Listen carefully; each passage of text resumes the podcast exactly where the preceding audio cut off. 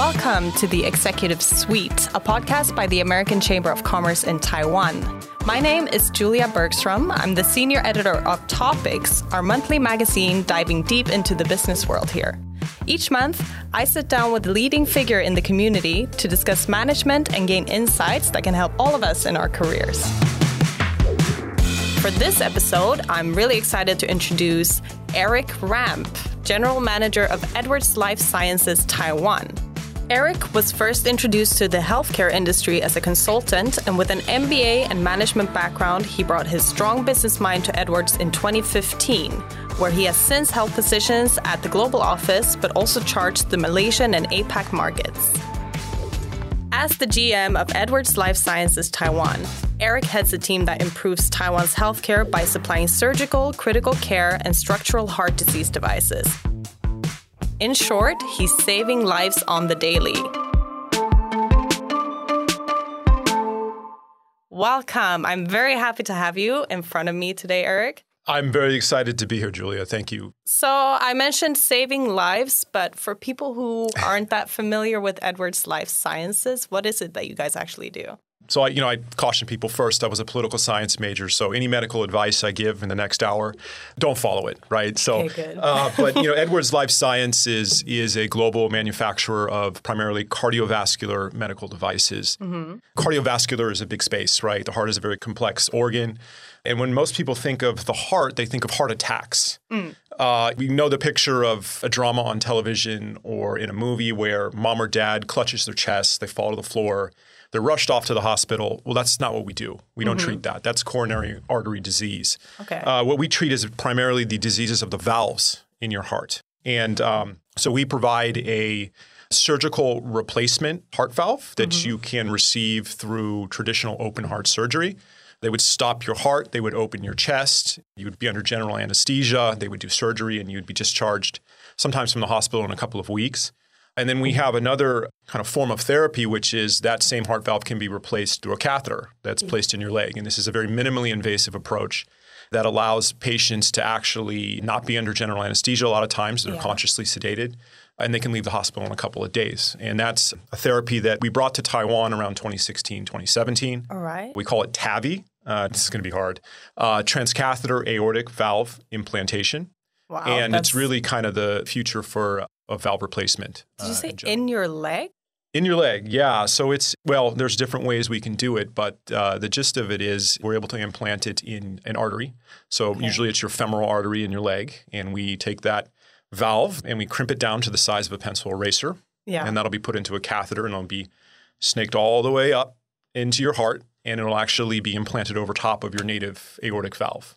That's and, amazing. yeah, yeah, it's very it's a very innovative technology.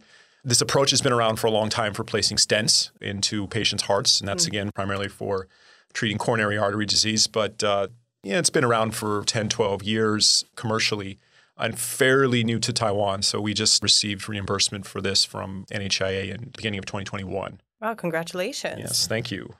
And one thing that you also do is work with AI and predictive yes. algorithm, yeah. right? So one example is the Acumen Hypotension Prediction Index. Right. Sounds very fancy, right? Very fancy. but how does this work? Is this where healthcare is headed now, working with AI and predictive healthcare? Yeah. So I, I would be remiss not to mention actually there's a whole other part of our business that's not related to replacing your or repairing your heart valves. Uh, and we call that critical care. We make a bedside monitor for critically ill patients who are either very, very sick or going through really high risk surgeries where there's a potential for them to bleed a lot. Certain patients require more advanced monitoring of the heart itself and the output of the heart. And this allows anesthesiologists and intensivists to more quickly diagnose issues when you know, a patient's blood pressure drops to a really low level, which mm-hmm. is dangerous. And so the future of that is very based on being more predictive and prescriptive of these events for mm. a hmm. patient in the future, what we're trying to move more towards is being prescriptive. So yeah. if today I just tell you, hey, this patient's blood pressure is going to drop in 10 minutes, mm. in the future, we hope we can say, okay, it's going to drop in 10 minutes. You need to administer X amount of this fluid or this type of medication, right? And mm. so that's, that's kind of the future. And it is an AI based technology. It's mm. based on a machine learning model we use to look at a lot of waveforms of patients' hearts, literally millions of records, to say what are the little indicators that say this patient is going to have a problem in the future in 10 minutes from now, or even a little bit longer than that. And so it's becoming pervasive in medicine in general. Um, and in Taiwan, we're in the process right now of seeking reimbursement for a sensor that is able to do this for patients. That's incredible. Yeah. And for someone who doesn't have a medical background, you sure have a lot of knowledge about this stuff. Oh, thank you. But Yeah. you didn't start your career either in healthcare. You No. started as a management consultant. Yeah, that's right. And you must have come into contact with quite a few industries during that time. So, what made you choose medical devices and healthcare? Yeah, that's a good question. You know, it's funny. I would like to say I was running towards something at the time, but I wasn't. I was running away. Uh, Mm-hmm. Okay. for, for me, and I just got lucky really to land in healthcare. And, and for me, this is where I want to be for the rest of my career. But when I was a management consultant, I was probably in a few too many industries. And Mm-hmm. um, I found it hard really to connect with some of these industries like insurance and uh, IT. For me, I always wanted to have a physical product. Oh, yeah. It's, you know, and not an information product, not a service, but something you make.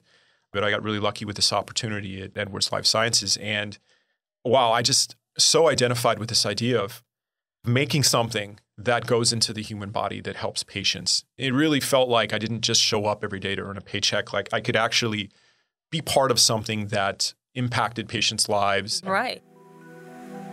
But you haven't only worked in leadership when it comes to Edwards Lifesciences Hmm. or your career. You were also the captain of your college basketball Right, team. yeah. What has playing team sports and leading a team taught you about managing others and working Yeah. with others that you use today?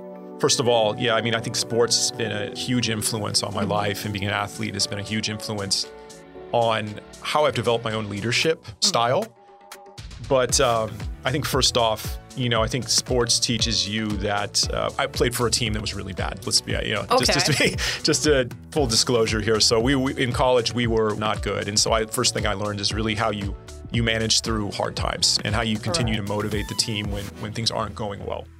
Uh, I think another thing you kind of learn from team sports is that when you put a team together of all A players, meaning the best people, actually they don't perform the best a lot of times.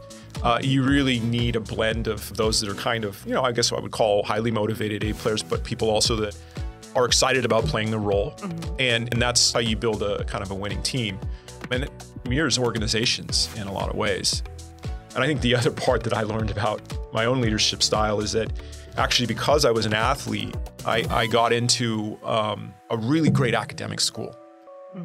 but I shouldn't have been there academically. Oh, okay. And I had to work harder than everybody else in the classroom just to keep up. And, you know, I got good grades, I was able to do that. But I think it developed a lot of my own humility. Hmm. And I never felt like I needed to be the smartest person in the room after that. Hmm. And I've really used that to approach my career as well is that I don't look at myself as this big brain at the top of the organization mm-hmm. through which every decision needs to run yeah. right? I look at, you know, and I think that hamstrings a lot of leaders is that they feel like they need to be right. They need to make somebody else wrong in the process. And they have to be the central decision maker. And actually, that mm-hmm. just slows things down at the top. I instead have looked at it more like an organization as a place I'm trying to maximize. It's this inherently organic and perfect thing mm. that I'm trying to kind of maximize and how I get the most out of it, and not be the one that's deciding everything. Uh, and so, yeah. So how do you encourage people to make their own decisions or make sure that everything is running toward the right direction without micromanaging them? I'm also a big believer in not using positional power hmm. to drive the organization, right? I believe in influence over positional power. And what that means is I don't think I've ever said, hey, you need to do this because I'm the boss. Yeah. And I think this is particularly important in multinational companies which are very matrixed. You know, most of the people you need to help you get things done don't report to you. And so you really learn how to work through relationships. And this is huge at Edwards, is we're a very relationship-based culture. okay. Um, I think the other job for us is at leaders is really to focus on setting the vision for the organization. Yeah. You know, at the top, that's important because if you're not doing it, you know, probably no one is. Mm-hmm. And making sure that my team has the right resources to get things done. So I really try to focus on that. You know, motivating people. You recruit great people. You compensate them well. You trust them Yeah. to get things done. Uh, you hold people accountable for that, and you hold yourself accountable as well. And uh, I think that's something that, as a GM, I've really tried to focus on. Is that like you know I'm I'm responsible for nothing in the organization, Yeah. but I'm accountable for everything. That's very true. I, Yeah. I haven't heard that description before, but it makes a lot of sense. Okay. Responsible for nothing, but accountable for everything. Yeah. So it's all about recruiting the right people, right? And Yeah. Finding the right team. And talent is something that there is a shortage of everywhere and there's a lot of competition for it. So how does Edwards Lifesciences hmm. nurture and retain talent? I think my first focus as a GM is first to how am I creating opportunity for the organization, and I and I think I do that by driving the business, expanding the business. Because if we're doing that, people's roles are expanding. We're creating new jobs for people that they can switch into for new experience. Mm-hmm. We're creating strategic projects for people to take on that they can kind of build their resume. And so I think that's my first job as GM is to be driving the business and expanding the business so that people can have that experiential learning opportunity. And so what I'm trying to focus on now is how can I develop Taiwan talent for Asia Pac? Uh, because our Taiwan team, I mean, they are a fantastic cultural fit for Edwards. I mean, they really live and breathe our, our company values. And the Taiwan healthcare market is also kind of a microcosm of bigger markets. I mean, we're a blend of a direct and indirect model. We have really, really high quality physicians. We have a, you know, a single payer system in NHIA, which is really, really, really strong. Mm. And government affairs and how we interact with them mm. is critically important. So people I think that are come up through our, our organization in Taiwan are great mm. to move to Singapore, to Australia, to some of these markets, as long as we can get the English language development to where it needs to be. And I've got great talent in my organization. And so what I'm really trying to focus on is like, you know, how do I promote the the accomplishments of this team and make sure that they're ready to move not just, you know, on to China, which is great, but mm-hmm. but to really look at all of Asia Pac as an opportunity for them. And if there is a talented person listening to this Yeah. who would like to have a successful career similar to yours, what advice would you like to give them? I think if you are willing to work a lot harder than others to get into the hospital, I mean, you can do mm-hmm. that. You can go on ride alongs with sales reps. You can sit in cases and see exactly what happens when someone has their heart valve replaced. And I still do that a lot. And it's funny, like when I show up in the hospital, everyone's kind of, what's going on? Is is he auditing the sales reps? and the doctors are all asking me, like, why is the GM here? But I do it still because I learned so Yeah. much. And that's the approach I've taken through my career is I've always found opportunities, even if I was in an HR role, I'd be out with the sales reps sometimes on a Friday, say, hey, take me to the hospital. You know, I want to just see what you do all day. Uh, so that's, I think that's to me been the kind of the key, you know, through through my career. And anybody can do that Yeah. if they're willing to do it. Right. So hard work, curiosity, and Oh, intellectual curiosity is huge. You got to be very, very curious about what we do. Mm. and and be willing to put the time in to do all the product trainings and all the you know spend time close to the to our patients and our customers. I think that's been for me what's worked. Mm. Yeah, because I, I like you know, I don't have the I don't have the academic background that quite matches with the role. I didn't even have the experiences Yeah. uh, up until before I joined Edwards. I spent time in healthcare as a consultant in hospital systems in the U.S., but that's all been things I've had to learn on the job. yeah, So, but it can be done. that's that's very impressive. Yeah. Well, thanks. I, But it gives hope. I still feel like I'm at the beginning of this whole journey. So, uh, yeah. You've moved around a lot. Right, You've worked yeah. in China, Malaysia, the US, now Taiwan. Yeah. How has that worked for you and your career and your family, moving to all these places? Yeah. I think it's worked great for me. I don't know, maybe ask my wife how it's worked for her. But uh, yeah, I think when you do that, it's all about your family, to be honest. And we talk about this a lot at Edwards when you know, people like me are on an assignment or we move into a role in a new country. You know, when people fail, it's not usually about the job.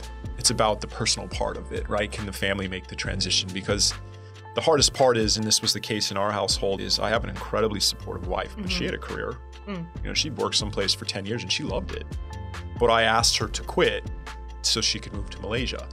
And that's not an easy transition uh, for a lot of people to make. And I think it usually, you know, when it doesn't work out, it's because it's because of the family element. So, I mean, that's probably first. And uh, yeah, we've, but every place we've gone, and China was there by myself. This was a long time ago when I was a, frankly, I was a, I was a student and I worked really early in my career. But Malaysia, you know, my family came with me, and obviously Taiwan. And Taiwan has been easy for us. Yeah. Uh, You know, I'm, I'm lucky because I, I have a foundation in the language from my time when I when I went to school in Beijing, and my wife is from Chiayi, so Hmm. her family's from Chiayi. She speaks Taiwanese, so you know this has all been an easy transition Yeah. for us here. But Malaysia for us was definitely a challenge. And you moved during COVID. Yeah, we At the did. peak, well, right? I moved twice during COVID. Oh, because wow. even when I came to Taiwan, I, I, I uh, it was during, uh, let's see, in January of uh, 2022. Mm-hmm. You know, we, we spent about six months in the U.S. because we couldn't get our visas approved. Yeah. But yeah, moving to Malaysia during COVID was quite a quite an experience. Uh huh. I don't know if you have time for a short story on this one. Or, Yeah, let's do a short story.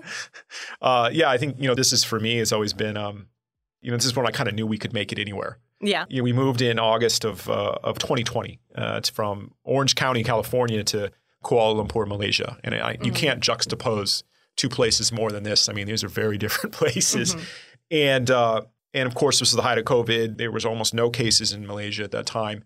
We landed in uh, airport in Kuala Lumpur. and go through testing and straight to quarantine, all those things that were going on all over the world. And my one year old daughter tested positive for COVID, and we were like, "How is this possible?" Oh, You- you, know and two days into hotel quarantine we get a call from the ministry of health say you know we're picking up your daughter. She's going into the hospital. No questions asked right? And Jesus. two police show up at the hotel room and a couple people in the bunny suits you know we- we're mm-hmm. used to seeing and we're taking your daughter away right? And this was just dramatic. I mean my wife was in tears. Yeah. you know i didn't know what was really going on but at the end of the day i ended up convincing them to let me go to the hospital with her because she was one. So they they were gonna go just her or it wasn't clear, Oh, but. I, I made sure that Yeah. Mm-hmm. you know I, I was familiar with the hospital system, so I decided I would go would be best. And uh, yes, so we spent you know 12 days in an isolation room, no hot water, uh, you know, no internet, no TV. Oh, We- We had a window that I managed because I had a pocket knife. I managed to actually take the screws off so I could open the window. Oh my god Yeah,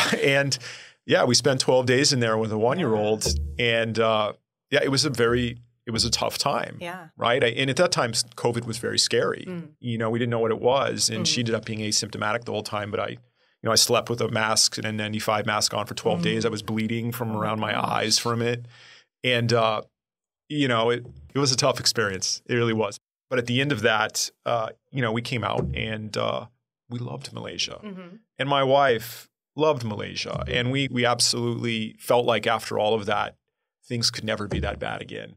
No. And uh, so I think that's we've carried that forward, and now as we've moved around and we've moved to Taiwan, I mean, Mhm. gosh, everything just seems so easy here. I can imagine. I Yeah. hope so. I Yeah, hope that it doesn't get worse than that. Yeah.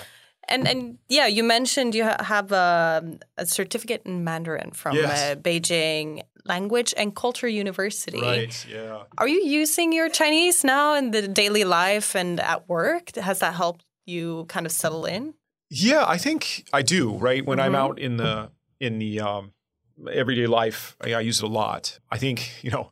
Yeah, I think you know this from being in Taiwan for a long time, right? It's like as foreigners, you know, we say a few things in Chinese. I get into the taxi in the morning, and you know, they'll say to me like, "Oh, 你的中文为什么讲的那么好？你那么 Yeah. 那么标准?" And I'm thinking to myself, I just said three words. I don't, I don't think it's that good, right? Yeah. And what you you realize over time is you get pushed into more and more uh, advanced Mm. situations, right? So the rubric or the bar I use for myself now is, can I communicate with government? Yeah. And that's a much much more challenging conversation. Yeah. And so I think you know uh, that's uh, I'm challenging myself this year to get to a point where I can you know communicate clearly with government on topics. Mhm. Um, and to me, I'll feel like I made it. Then right now, I feel like I got a long way to go. yeah, I mean, speaking with the government is Yeah.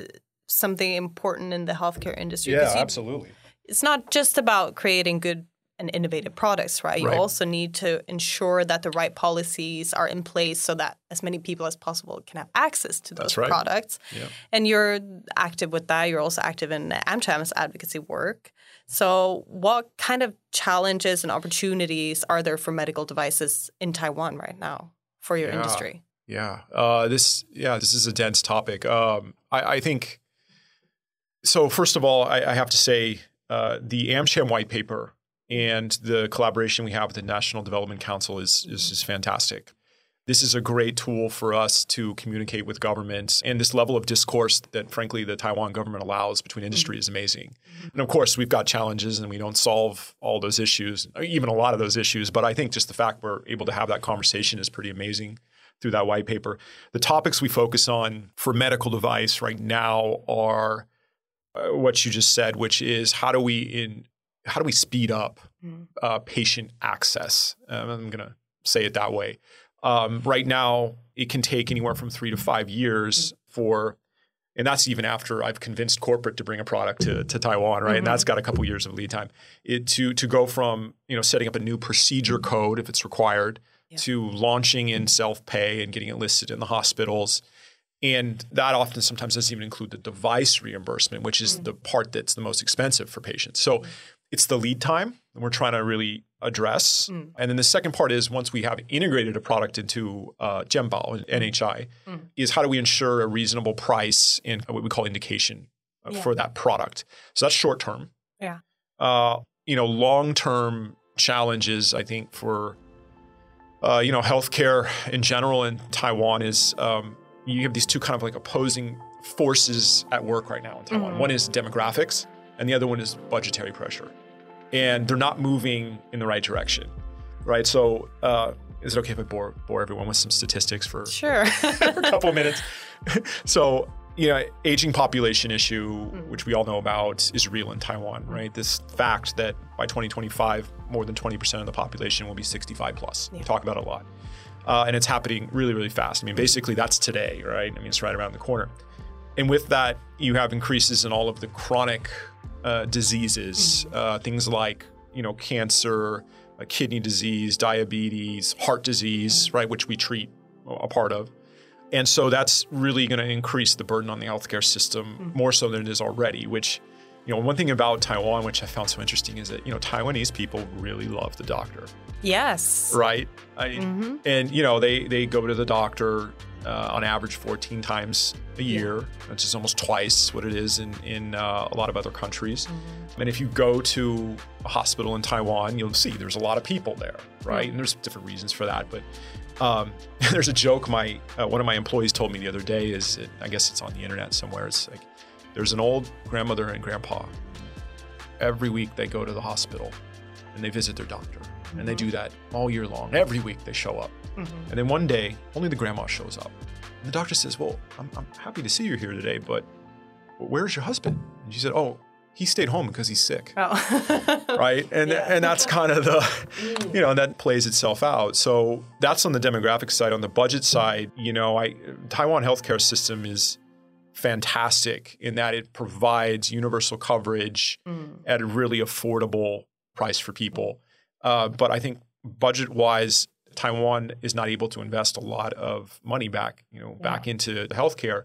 They spend about 6.7% of GDP on healthcare. Mm-hmm. When you compare it to a lot of the other OECD countries, like you know, Korea spends almost nine, mm. uh, Australia spends almost 10 mm. You could be a disaster like the U.S. is right now and spend 19. I wouldn't suggest that, but I think there's you know really just a just a funding challenge that uh, Taiwan needs to look at. And I see, I mean, this is kind of happening real time, but there are some some movement happening actually mm-hmm. even in the last month to look at increasing some of the funding for the system. And I think long term, we got to reconcile those two things. Yeah, definitely. Yeah. It is quite a culture shock. I think uh, both yeah. you as an American and me as a Swede yeah. would tend to avoid the hospital if we could for different mm-hmm. reasons, mm-hmm. probably. But it's quite the opposite here. Yeah. So, in these discussions with the government, do you feel like your degree in, in political science and international relations helped yeah. you at all, or is uh, this something you've learned later in life? I don't know. I'm still. I still think. Look, honestly, I still think I'm feeling this out here. Uh-huh. Uh, you know, it's uh, advocacy still seems to happen on a very local level. Mm. And I think I'm pretty well versed with the issues, but a lot of the communication and last steps when it comes to working with government, I still rely on my team for that. Mm. Uh, so does my degree help? Uh, yeah, I mean, it doesn't hurt. Yeah. Right? It doesn't hurt. I think my patience on issues is probably what helps me the mm. most. I, I, I'm realistic about how much you can really change in a short period of time. Right. And I acknowledge that the, the national health care here has a gigantic task of really managing society level health mm. and raising that bar mm. gradually, right? That's their mission, right? And to do that in a cost effective way. Of course, I want reimbursement for all of our innovative medical devices, mm. but I realize that that's not always going to be possible mm. because they're looking out for the the population level health. So, mm. you know. Definitely. Mhm. And in facing all these challenges, I guess you also need a very supportive workplace, which Yeah. you have described you have. But but not only according to your testament, Mm-hmm. uh, Edwards was voted one of the best places to work in Taiwan in 2022. Yes, So- yeah, so- we're very proud of that. Why do you think that is? Why is it such a good place to work? What do you guys do to care for your employees? I think that we have done a pretty good job of connecting our employees with our mission, which is to help patients. You know, we we focus on that a lot at Edwards. We think it gives everyone some meaning to their work, and we try. We spend a lot of time trying to build connections between our employees and patient impact. And so, you know, one example is we uh, just gosh, when was it? I, I just had a baby, so my like there's like whole weeks of my life that have been erased. But uh, we, a couple weeks ago, we were in Bangkok, Thailand, and we had our Asia Pacific Sales Conference, and we were able to fly a Taiwan patient to Bangkok and to have him speak and share his experience about having his heart valve replaced. And this, I was so impressed with this man. He, he was a farmer from, uh, lived on the mountain in Puli, and he was a persimmon farmer. And this guy flew to Bangkok, got on stage in front of 600 people with me, and I was nervous. Hmm. I was nervous during this interview. And this proud Taiwanese man shared his story loudly, confidently with this group. And everybody was just so impressed with what he shared. And he talked about, you know, how, how sick he had been before he had, he had actually almost passed away before he had his heart valve replaced. How he his experience was, how his life changed after, how he was able to go back to work. And those type of experiences are what we like to share with our mm-hmm. employees because it just really builds meaning. Mm. And I think the other, you know, the other aspect we really try to focus on in Taiwan is just making sure we recognize people for their contributions. Yeah. I think that's very, very important. And I think our employees also appreciate how we try to keep pretty open communication. Um, they're not shy about speaking up uh, at all. That's Uh, good. Yeah, yeah. I think it's a little of the Taiwan culture. I mean, they, you know, we do an employee survey, for example, and uh, we're always kind of puzzled around why our employee survey scores are a little bit lower. Uh-huh. But I actually think a big part of it is is that people believe their voices in Taiwan will be heard, and they're willing to speak up and talk about things that need to be improved. Yeah. That's not always the same in, in some other places. Right. So it's about kind of empowering them to speak their mind and, Yes. and reminding them of what their work will lead to. Yeah, Which is exactly, save lives and Yeah. improve lives. exactly. Amazing. It must be a lot of work being general manager. Uh, how how much how many hours a week do you work? I, I maybe I shouldn't say this, but you'd be surprised. It's probably not as many as you think. Okay, Um, then don't tell me. I probably work more. yeah, I, I I try to put a cap on. Like I try to go home every day at five thirty. Oh, that's great. Yeah, I don't always do it. Yeah, I know what time is it right now. Yeah. uh, and you know, I have three kids at home, and so for me, you get an hour or two in the evening to see them, and that's pretty much it. So I, I try to put some hard boundaries around time, Mm. and that doesn't always work. But I also want to try to set the right example for the rest of the organization. Like I really don't believe in people putting in hours. I believe in believe in what outcome you have, right, Mm. and what you get out of it. So uh, I try to set a good example in that way doesn't always work, but I try. And I try to s- also, there's some things I kind of do to manage my own like mental health, I Yeah. would say. For me, exercising is still important. yeah. Do you Uh, still play basketball? I, I don't anymore. right. I, okay, so I tried to play last summer. I Mhm. joined, so the medical device, what they call the Taiwan Advanced Medical Technology Association, TAMTA, has a basketball tournament. Oh wow. and Okay. Edwards joins, uh, a few other medical device companies join. So I was so excited about this, and I trained really hard for it, and then I hurt myself Oh, in the course of it. So basketball is- gets really tough when you Yeah. get in your 40s. So what I still do is, uh, this is funny, but I actually I do Pilates. Oh, nice. Yeah, yeah. I think I'm probably the only man in my Pilates Pilates studio, Yeah. but I do Pilates because I have. I feel like as I've gotten older, exercising and working out is less about you know how you look and more about like I want this stuff to stop hurting, so Mm-hmm. I'm going to train to balance it out, and Yeah. uh, and I, I need some some mental health. Uh, I need a, a place to kind of uh, get my thoughts off of work, and so Yeah, every three days, if I haven't exercised in in three days, and something's gone wrong. So I set that goal for myself. Every three days, you need. That's to good. need to do something. Yeah. And what else do you do to kind of relax and recharge? Oh gosh. Uh, I, I mean, I think I'm pretty boring. I spend Uh-huh. time, you know, look, I, I spend time with my kids. Um, they're starting to become more active and interested in sports. and those things. So I, my weekends are dominated with either if I get some time for myself to exercise or work out. If not, I'm with my family and my Mhm. kids, doing things around Taipei, and that's pretty much it. You know, I read when I can. Um, I still study Chinese. Oh, that's So- good. Yeah, so I actually picked that back up this year. and I have a teacher again, and uh, if you know, if I had my ideal day, I'd probably, you know, probably wake up a little bit later on the weekend. Yeah. I'd go to a cafe and sit and study uh, for a couple hours. I get time to go exercise, and then I'd spend the rest of the day with my kids. That, that sounds like a wonderful day. yeah, for me, that's as good as it gets. So nice. yeah. So we are uh, running out of time. Mm. Uh, I'm gonna hit you with my final all right, question. I'm scared. You're from Southern California, if I'm correct. Uh, born in outside San Francisco, but mainly, yes, mainly Southern California. Okay, born in San Francisco, but mainly lived in Southern California, Yeah. and now you're in Taiwan. Yep. So, what is your favorite dessert to cool down on a hot summer day? This is a very appropriate question for Taiwan, right? Yes. I like it. It's a good question. Um, look, I, I, I've got three kids, so I don't think Uh-huh. I've been able to pick my dessert in the last like seven years. All right. but but uh, if you come to Taiwan, you got to have mango bing. Mm. Mango bing is the dessert. So both my kids and I love that. Oh, very nice. Yeah, yeah. So we, we we always make sure we get that in at least once a month. Uh, Once a month, even in the winter months. Uh, even in the winter months. Oh, yeah, come on, they still have it. Yeah, they do. It's Yep. great. It's really delicious. So I asked this uh, a dessert related question Sure. every ev- to every guest Yeah. because we're the Executive Sweet and we love sweets. And usually I will give the dessert of the preference from the last guest to the next guest Oh, as a little like it. thank you and appreciation for Okay. for spending some time with me and talking about leadership in your industry. Our last guest was uh, Honoré Chugueño, who is the CFO of Mercedes Benz, and his choice was was actually Tang Yuan. oh, Tang Yuan, very good. But the problem with Tang Yuan is you need to eat it fresh. Yeah, you do. It's not 5:30 yet. So there's a place right nearby. So rather than giving you sweets to Oh. go, would you mind go getting some sweets? Okay, Tang Yuan is my wife's favorite. All right. So you're going to win me huge points at home. Great. Let's do it. Yeah, perfect. Thank you so much for being on here today. I had a really interesting time. And let's go get some dessert then. Thank you, Julia. This is actually this is the most fun I've had all week. So Oh, I'm happy to hear. Thank you for allowing me to join and kind of share my story. It was it was a special experience. Thank you. Great. Thanks so much.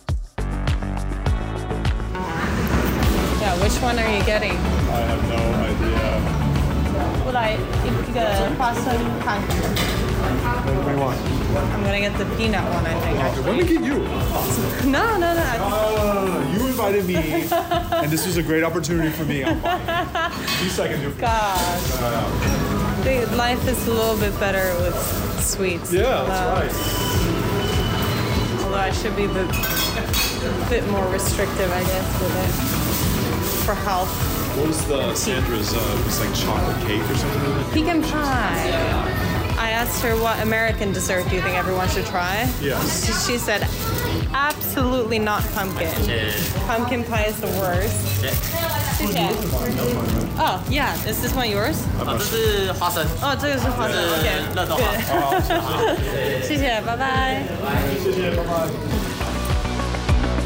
This was the Executive Sweet, an audio version of what we cover each month in topics from the American Chamber of Commerce in Taiwan. We are now in print, online, and wherever good podcasts are found. In this feed, we will also be bringing you monthly updates on the major domestic and international beats moving Taiwan. This program was created with help from Ghost Island Media, Taiwan's leading podcast label. Make sure you check out their other shows. I'm Julia Bergstrom, and I'll see you next month.